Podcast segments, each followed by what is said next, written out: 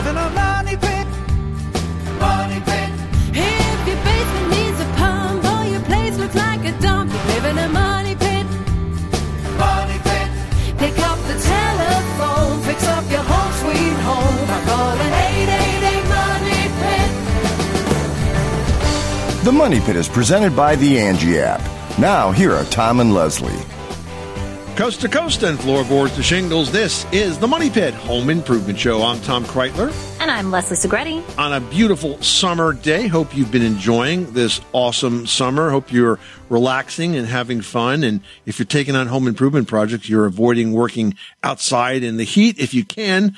It's also a good time to work inside on those projects to tee yourself up for the cooler weather ahead. But whether you're inside or out, whether you're doing it yourself or you're hiring a pro, we are here to help you with your how-to questions, your remodeling dilemmas. If you have a question, reach out to us. The number here is 1-888-MONEYPIT, or you can post your questions at moneypit.com slash ask. Coming up on today's show, you know, every summer, Leslie, we hear about decks that collapse, right? And frequently it happens during a summer weekend. You got a big party going. Lots of people over. Yeah, but really there's only five reasons that these deck disasters happen. So I thought it'd be a valuable time for us to share the most common causes of deck collapses along with how to do your own safety check on your deck. And also, have you ever tried to use paint left over from an earlier project only to open it up and find that it's like chunky and gross? It's, you know, not in the best shape.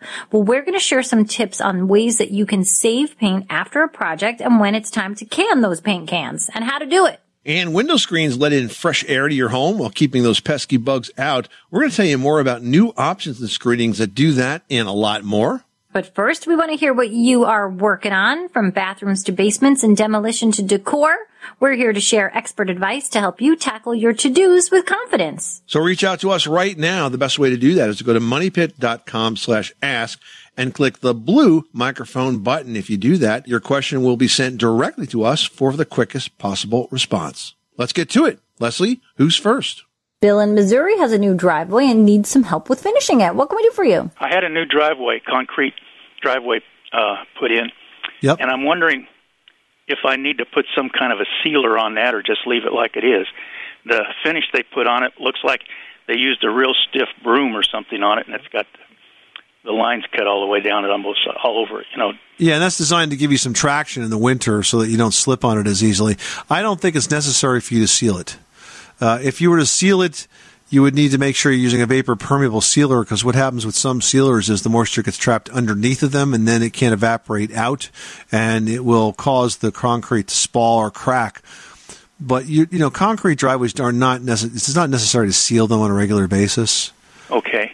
Um, just be cautious with um, you know the type of salt that you use to uh, de-ice. Don't use anything that's uh, that has rock salt in it. I got a real quick question for you. I had a new deck built in the back, and they used pressure treated yellow wood on it, and I had no idea that the yellow they were talking about was going to be the sap coming out of it. okay. And I was wondering, is there some kind of a sealer or something that I can do about that? Well, when you have a new pressure treated deck, we generally suggest that you wait about a year before doing this, and then you could apply a solid color stain to it.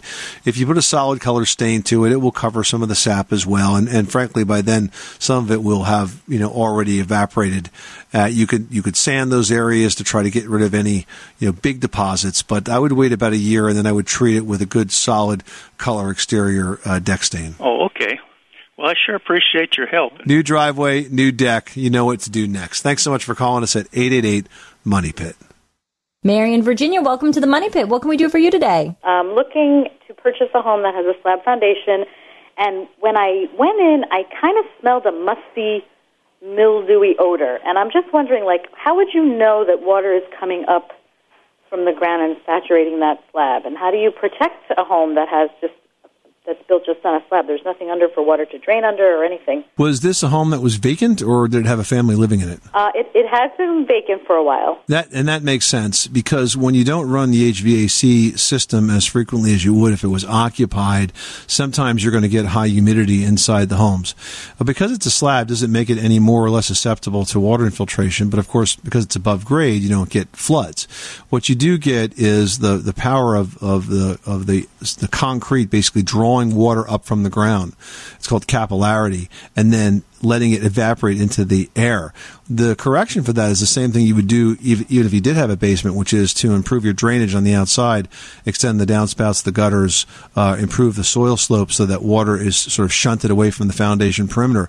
But I think that once you move into the house and use the HVAC system, you're going to find that uh, that moisture is is not nearly as detectable as it is right now. And if it does become more detectable, you could always add a dehumidifier. Okay, so it's the that smell I'm getting is not coming from the carpeting that's on top of the slab, laying on top of the slab. Ooh, carpet on top of slab? That's a bad thing. Well, I mean, I don't know what's under the carpet, and I'm assuming that there's some kind of sub subfloor there. But yeah, I mean, it's it's wall to wall carpeting, and I know underneath it is basically a slab. Yeah, we we don't like carpet on concrete for a whole bunch of reasons. So I would be recommending that you find another type of flooring for that because when you put carpet, which is you know largely an organic material, against those damp, moist concrete slabs, bad things happen. You get mold and mildew growth. You get allergens that form. You're going to get dust mites, things like that. So we really don't like carpet on concrete slabs. If you can choose a different type of flooring, if you're going to do some some remodeling, um, that would really help out a lot. Okay, thank you so much. You're very welcome, Mary. Thanks so much for calling us at 888 Money Pit. Did you know that Americans take 20,000 breaths a day and spend an average of 90% of their time indoors? That's right. And according to the EPA, the level of indoor air pollutants can be two to five times higher than outdoor air and occasionally more than a hundred times higher. Plus, every spring we get socked with allergens too. Well, Air Doctor is an air purifier that filters out dangerous contaminants like pollen, pet dander, dust mites, and mold. Their Ultra HEPA filter has been independently tested to remove 99.99% of tested allergens, including bacteria and viruses. That's impressive. Now, Air Doctor also comes with a 30 day money back guarantee. So if you don't love it, just send it back for a refund minus the shipping. And they're offering a special discount to Money Pit listeners. Just head to airdoctorpro.com and use promo code MONEYPIT and you'll receive up to $300 off air purifiers. Exclusive to podcast customers, you'll also receive a free three-year warranty on any unit, which is an additional $84 value.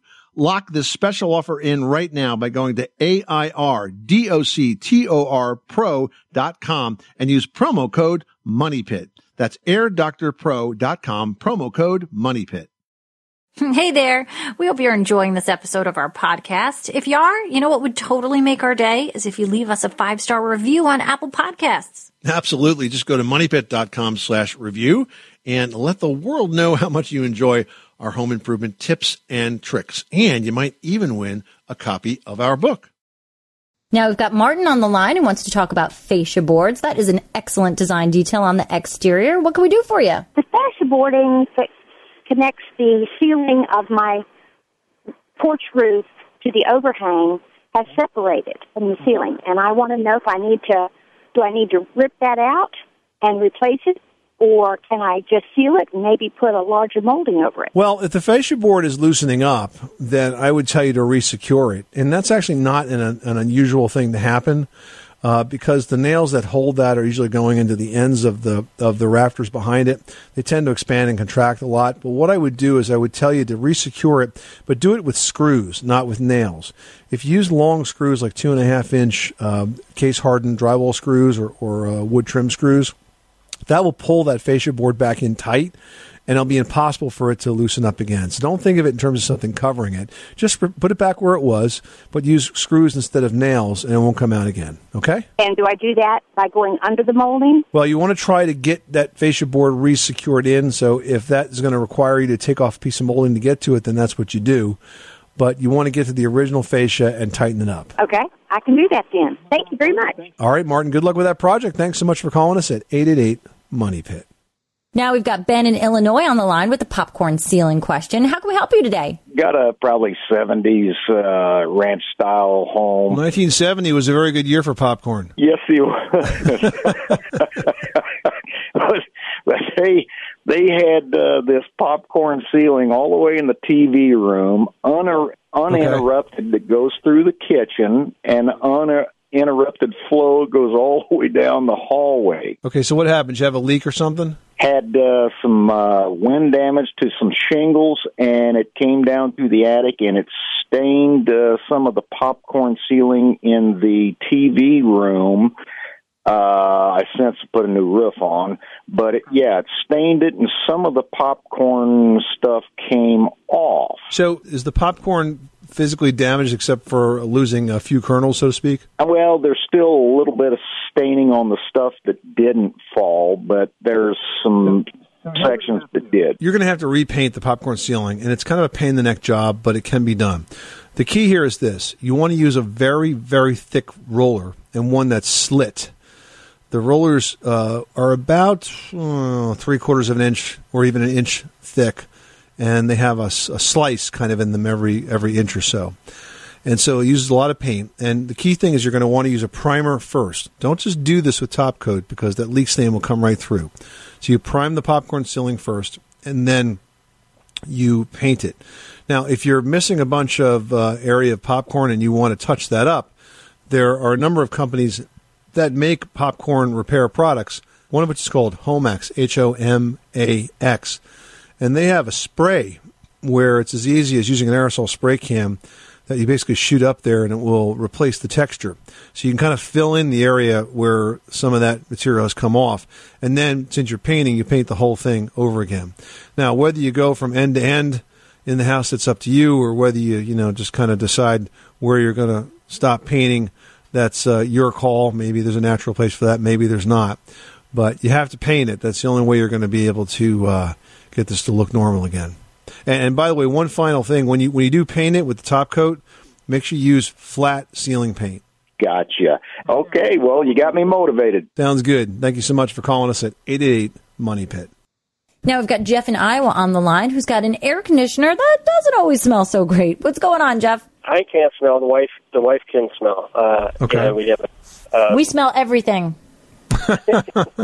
there's a, a smell emanating from somewhere. I thought it was maybe the basement uh, drain was not, uh, you know, flowing like it should. And she seems to think that it. She says it comes on. The smell comes about when the air is turned on. When the air comes on. So Okay. maybe it's duct cleaning, or am I on the right track?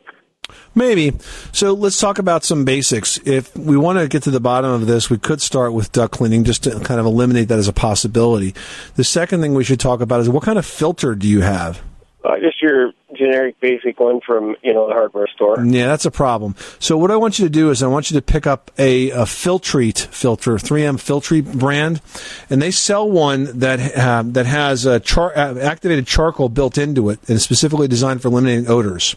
It's called the Filtrete Home Odor Reduction Filter.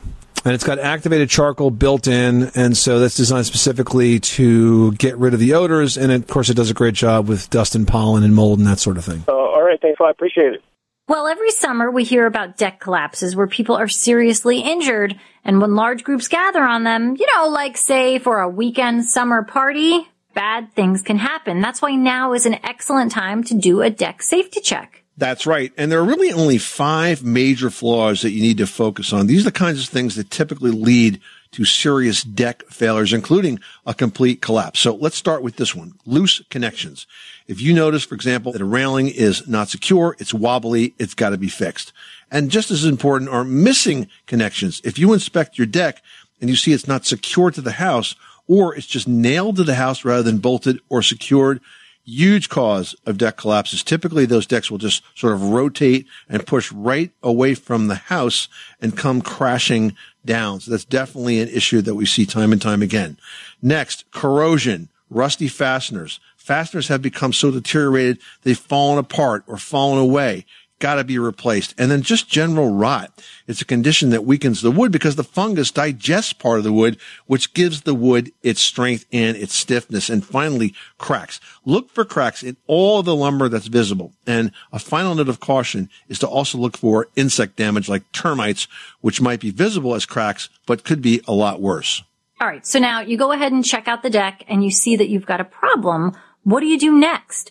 Well, you can repair most of these issues. I mean, you have to look at all the different ways that these are attached to your home. So it could be something as simple as replacing or tightening a fastener. Maybe you need to replace a post to give it more structural integrity as to where its foundation point is in the ground. You know, there's so many different ways that these can fail. So when you kind of see what's going on, that really does give you a guideline of what direction you need to go in to correct it. Yeah, and if it's something simple like a cracked deck board, I'll give you a trick of the trade on that. You know, that's not a big, structural problem, obviously, but it's kind of an annoying one. All you need to do is pry that deck board up and turn it over because the backside that's not been exposed to sunlight is probably just as good as the day it was put down. Typically, the cracks do not go all the way through, and all you got to do is, is touch it up in terms of staining, and you're good to go. Erin in Ohio is on the line and needs some help with the playground. What can we do for you? have a swing set, um, swing set slash play set. It's made out of treated wood and it's about 10 years old. The flat surfaces, they've turned black and the wood is cracking. I'm wondering how I can best clean that up. Well, the best thing to do is to use a wood cleaner, but let me ask you this. Is it pressure treated, this wooden playset? I believe so, yes. Because you know pressure treated lumber is sort of fallen out of favor as a uh, as a as a playset because of the chemicals that are in the pressure treated lumber leaching out of the lumber, getting into the soil, and so on. So I just give you a bit of a warning on that. But if you want to clean this, uh, Flood makes a product called Flood Wood Cleaner that works really well. Basically, you wet the lumber down, you apply the wood cleaner, you let it set for 20 or 30 minutes. You don't let it dry. You may have to re-moisten it again, uh, and then you kind of scrub it clean. You can use a pressure washer after that to scrub it clean. It does a pretty good job of brightening up the finish, taking away the dirt and the grime, and lifting up uh, any of that old gray sort of oxidation that settles on the wood or the black oxidation that settles on the wood. You can find that at most home centers and hardware stores, uh, and again, it's called Flood Wood Cleaner. Okay, once I have it clean, then am I better, do you think, to stain it or paint it? No, you're better to stain it. What you want to do is use solid color stain as opposed to semi-transparent stain because it'll last a lot longer. Uh, the solid color tends to fade a little bit better and doesn't like peel like paint would. And the same thing, like we have a swing, like a porch swing that I'd like to put on there as well. Same thing then with that to clean it up. It's been outside for some time. Yes, if it's if it's natural wood, that's a good product to clean up with, and the same advice applies to the porch swing. Now, is that also made out of pressure treated lumber, or is that something different? You know, it's about the same age. I believe it is. All right, so again, use the solid color stain. Okay, very good. Thank you. You're welcome, Erin. Good luck with that project. Thanks so much for calling us at 888 Money Pit. Everyone should know that drinking water is important to staying hydrated and healthy. Having safe, clean water is the last thing you want to worry about, but unfortunately, according to extensive research by the Environmental Working Group, three out of four homes in America have harmful contaminants right in its tap water. That's why we are thrilled to be working with AquaTru. AquaTru purifiers use a four-stage reverse osmosis purification process, and their countertop purifiers work with no installation or plumbing. It removes 15 times more contaminants than ordinary pitcher filters and is specifically designed to combat chemicals like PFAS in your water supply. And they have water purifiers to fit every type of home, from installation-free countertop purifiers to higher capacity under sink options. They even have a Wi-Fi connected purifier and mineral boost options.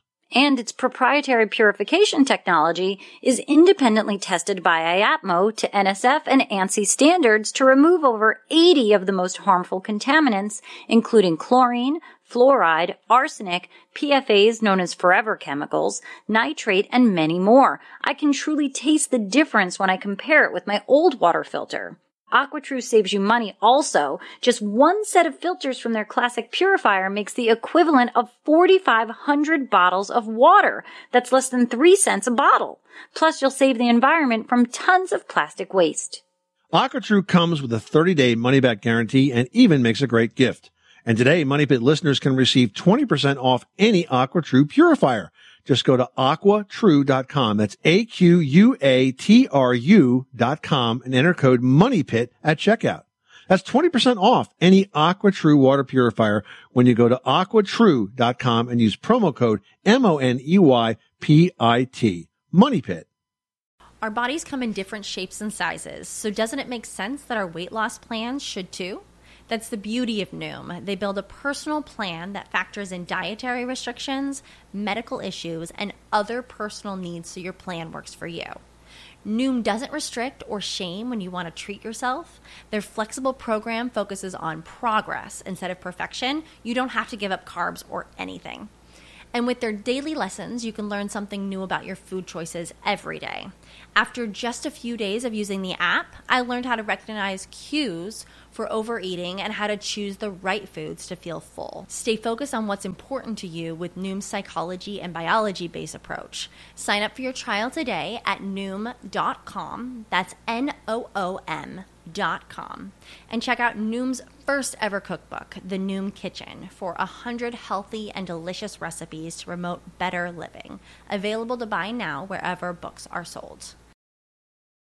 Richard in California, you've got the money pit. How can we help you today? Oh, my question is, well, what happened is I had an under the sink water filter burst, flooded my house, and I've had two people say that one person said that I need to replace all the drywall that got wet. Another person says uh, that's fine. The drywall is fine. My question is, is what do I need to do? What is the proper thing to do? Well, Richard, what does the drywall look like? I mean, did it dry out or does it look all like spongy and gross? Uh, it looked like it just dried out. Right. If it dried out, then there wasn't enough water to form it. There's no reason to replace it. I mean, sometimes when you get a bad leak, and especially with a ceiling leak, water will sit above a drywall and it will cause it to kind of swell and buckle downward. And when it deforms like that, there's no fix for it. You have to cut it out and replace it. But if it just got wet because of the leak and then it dried out and it's still flat, then I wouldn't worry about it. You may have, you know, if there's any uh, joints in the drywall that have to that have separated, have to be retaped or repaired. Certainly, you, know, you could do all of that. Uh, but otherwise, I think you're you're fine just the way it is. Now, I would recommend that you prime it first with a solvent-based primer or an oil-based primer to make sure that you've sealed in any staining. Well, once you do that, I think that you're pretty much good to go and you're done. I don't see a reason to replace it. It's a lot of work. All right. Well, that's what we try to do, Rich. Thanks so much for calling us at 888 Money Pit. All right, now we're going to Mel in Arkansas who's got a question about a shower. What can we do for you today? Well, we need to change a tub into a shower, and it is for a handicapped person that uses a shower chair. And everything that we are finding so far is a fiberglass type stuff that is not rated for the person's weight that's going to have to be using it.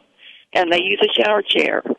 Any suggestions on how to stabilize it so that it's not going to break through when the shower chair goes in it? You're you're looking at zero threshold showers that basically are flush with the floor. Not necessarily. It doesn't have to be the zero threshold, but it needs to be uh, a shower, not a tub. Right. Okay. So when you put in a, a fiberglass shower pan, um, you're right. There's sometimes there's flex underneath of it, but there's an easy trick of the trade to deal with that, and that is that you can mix up a uh, a concrete mix or a cement mix or mortar mix, and basically you put it underneath the pan while it's wet, and then you press the pan down into it. And what that does is it takes out all the space between the pan itself and the floor. It provides a rock solid base to that fiberglass uh, shower stall. Does that make sense? Okay. All right, Mill. Good luck with that project. Well, if you're taking on painting around your house, it can be hard to tell exactly how much paint you're going to need. And then, of course, you might end up with some extra paint and sometimes a lot of extra paint. And now that's not always a bad thing since when you have the extra paint, it can be great for touch ups, you know, maybe an additional project, maybe another room. But now this only works if you keep it from drying out or going bad. Right, which happens a lot. Two things that cause paint to go bad. Exposure to air will affect the consistency of the paint and eventually dry it out. And secondly, microorganisms actually can get in the paint and cause bacterial growth and a very rancid smell. Have you ever opened up an old can of paint and just smells awful? That's Oh, the yeah. bacteria. Now, if a paint can is actually bulging, it means it's probably definitely gone bad. And if you take a whiff after you open it and you've got that sour or rotten egg smell, the paint may have mold.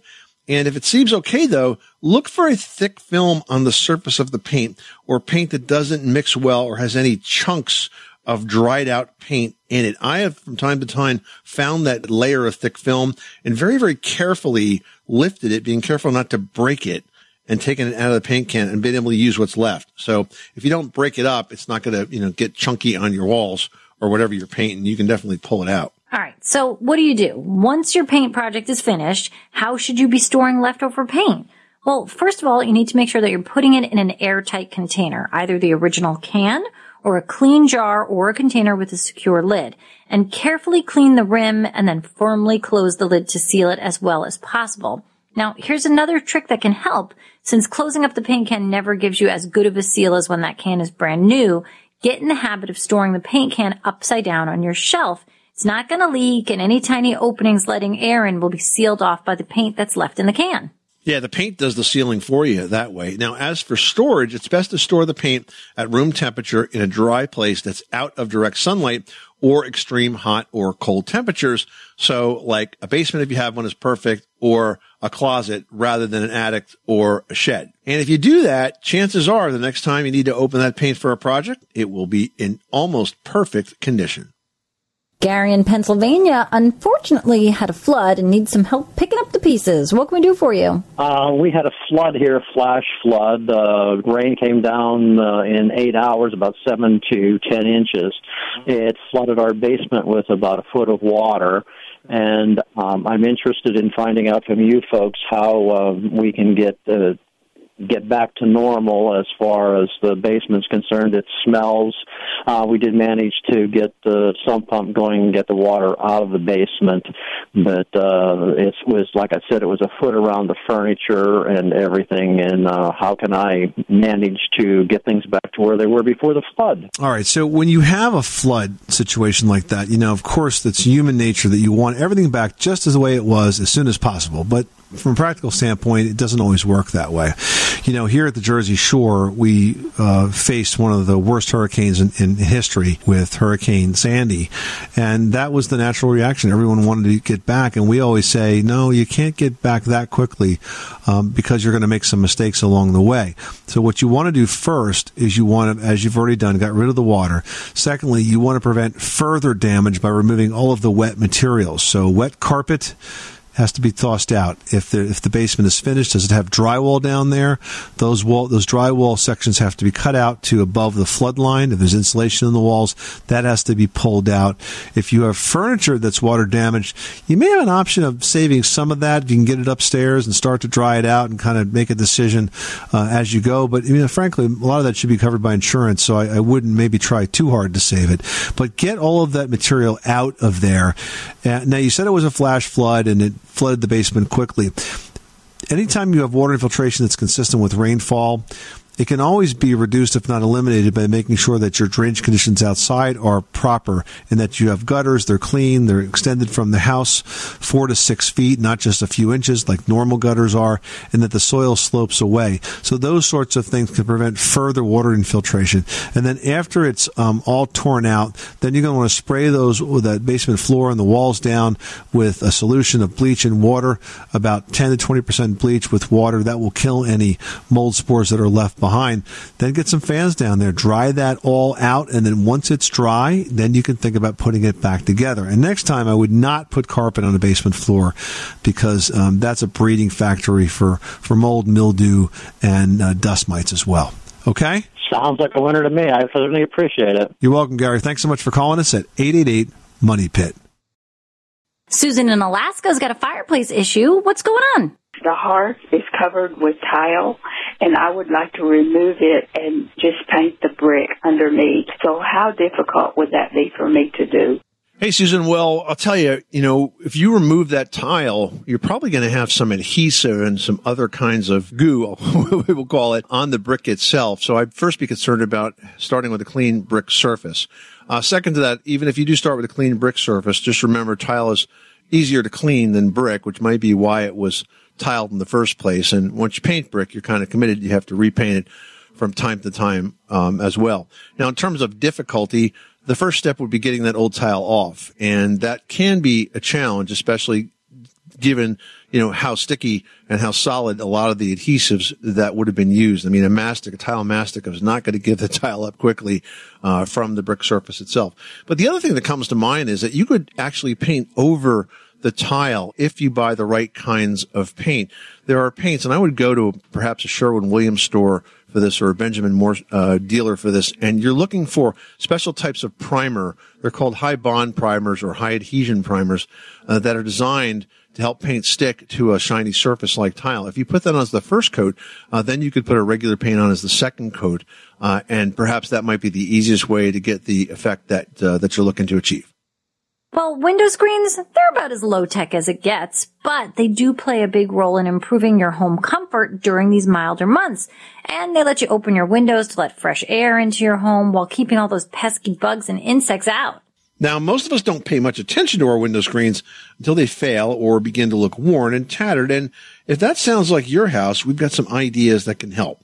Now, first, you should note that window screens have changed a lot since we were kids. I remember them always being made of very stiff, strong metal mesh. But today, most of the stock window screens are soft and fiberglass. So let's start right there. Yeah, so fiberglass screens, they come in a few different sort of weights, I guess. Fine, standard, heavy duty, and these grades all have a different purpose. So first off, the fine fiberglass screening is best to use if all you're really trying to do is keep out those small insects. Standard fiberglass screen is the most common and least expensive screen type, and that's why it's found in most homes around the US. It's reasonably durable for the cost, but it can break down quickly from UV rays when the windows are in full sun, so say like the south side of your home.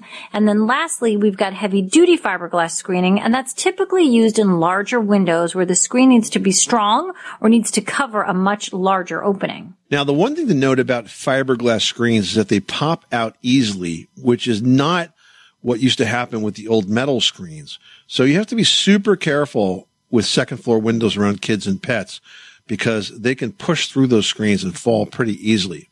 Now, speaking of pets, if you've got pets that scratch at your screens or you've got young kids that can inadvertently be kind of rough on screens, pet screening is a great choice. Now, pet screening is made of a very heavy duty vinyl coated polyester and it's heavier and stronger than regular screening material. Now we use this on our full height uh, screen door back last year because we'd always find that the other screening would work its way loose in the track. But once we put the pet screening on, it just became super sturdy. Yeah, and there's also something else that's super new, and it's called high visibility screening. Now, this is made with a very, very fine fiber, and it's nearly invisible. It's a lot more expensive, but it's worth it for the windows in your home that look out onto your favorite views. I mean, because think about it. When we look out the window, we're first looking at the screen, so it's such an interesting thing that we're trying to like look past it or pretend it's not there. So there's really some great options to get that effect for you.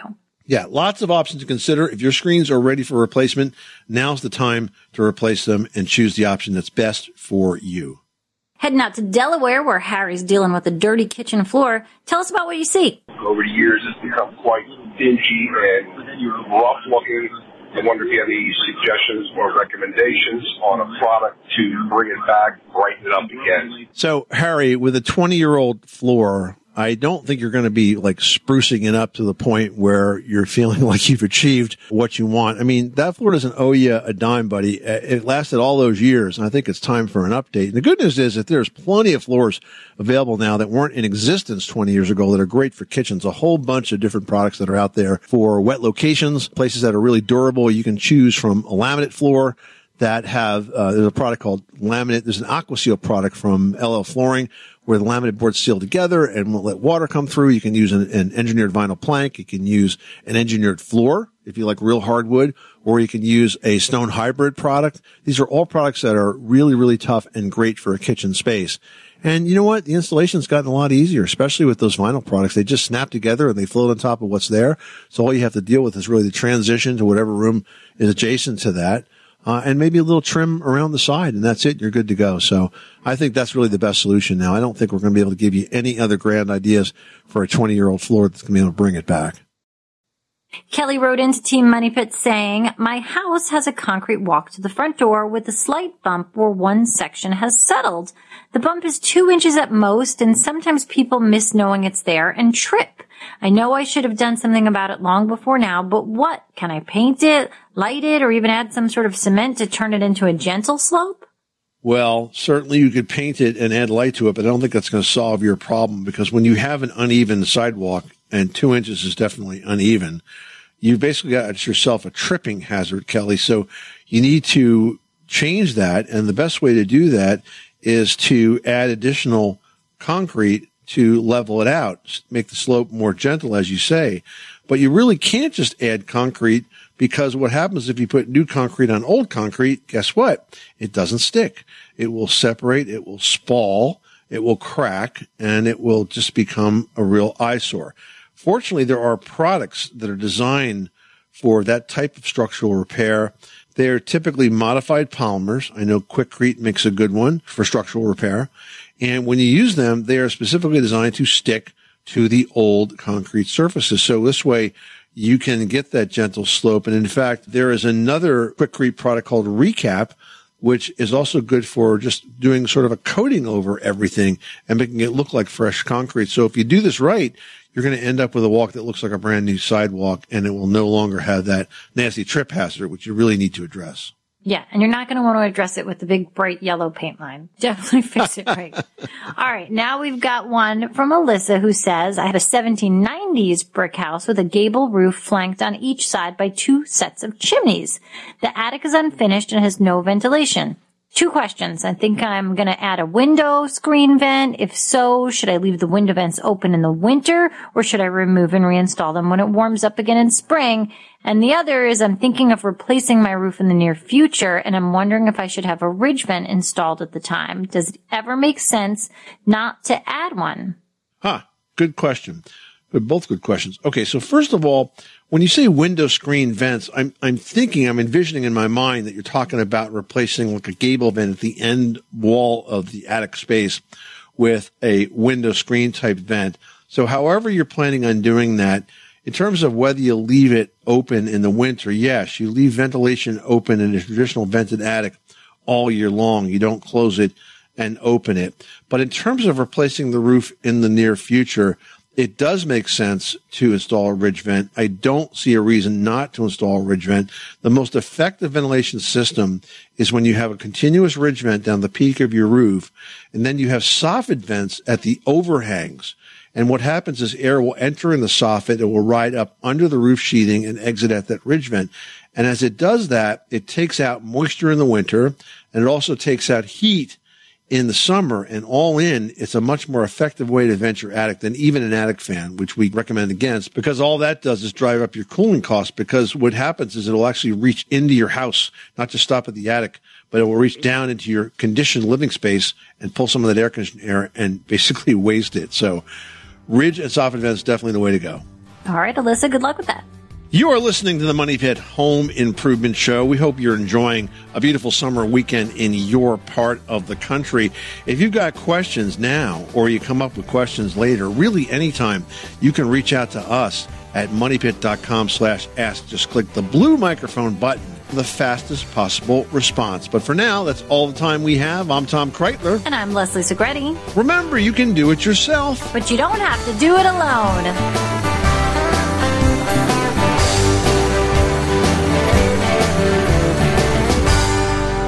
In a money pit.